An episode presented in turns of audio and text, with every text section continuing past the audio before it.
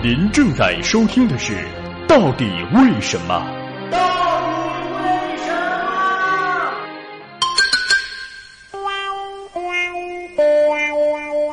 么？我们最远能看到多远呢？人类到过最远的地方是哪里呢？珠穆朗玛峰、南极、北极、月球。面对这个问题，你可能已经想到很多答案。借助望远镜，人类能观测到的地方远超乎你的想象。你曾在夜晚的星空下数过星星吗？夜空中有多少颗星呢？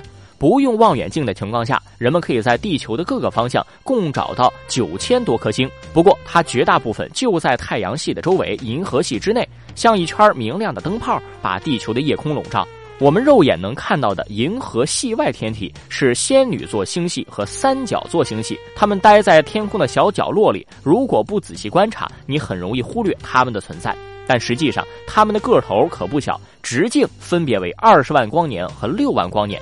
仙女座星系和三角星系已经是人类肉眼可见的最远天体，却仍然是我们的邻居。如果没有望远镜，我们的视野将止步于此。二零一六年，天文学家借助哈勃望远镜、斯皮策太空望远镜发现了一个星体，在照片上，它就像一粒灰尘。天文学家将其放大上万倍之后，才能勉强看出轮廓。这里灰尘其实是一个与地球相距三百二十亿光年的不规则星系，被命名为 GNZ 幺幺。GNZ 幺幺是迄今为止人们发现的最遥远的天体，也是最古老的星系之一。在宇宙诞生仅四亿年之后就出现了，距今已经有一百三十四亿年的历史。GNZ 幺幺曾经非常活跃，制造出了许多巨型恒星，它的总质量相当于十亿个太阳，大小约为银河系的百分之四。伊卡洛斯星位于一个漩涡星系中，是人们观测到的最远的单颗恒星。作为一颗蓝色超巨星，它的质量超过太阳三十三倍，亮度达到太阳的几十万倍。通常人们是无法在这么远的距离找到一颗单独恒星的。但是伊卡洛斯星却很幸运，在它的前方恰好有一个巨大的星系团。这个星系团就像天然的放大镜，会产生一种被称为引力透镜的效应，也就是光线被强大的引力弯曲聚集，最终被天文望远镜观测到。你或许会有疑问：这些天体都是照片上的一个小点儿凭什么就能确定这几个星体是最远的呢？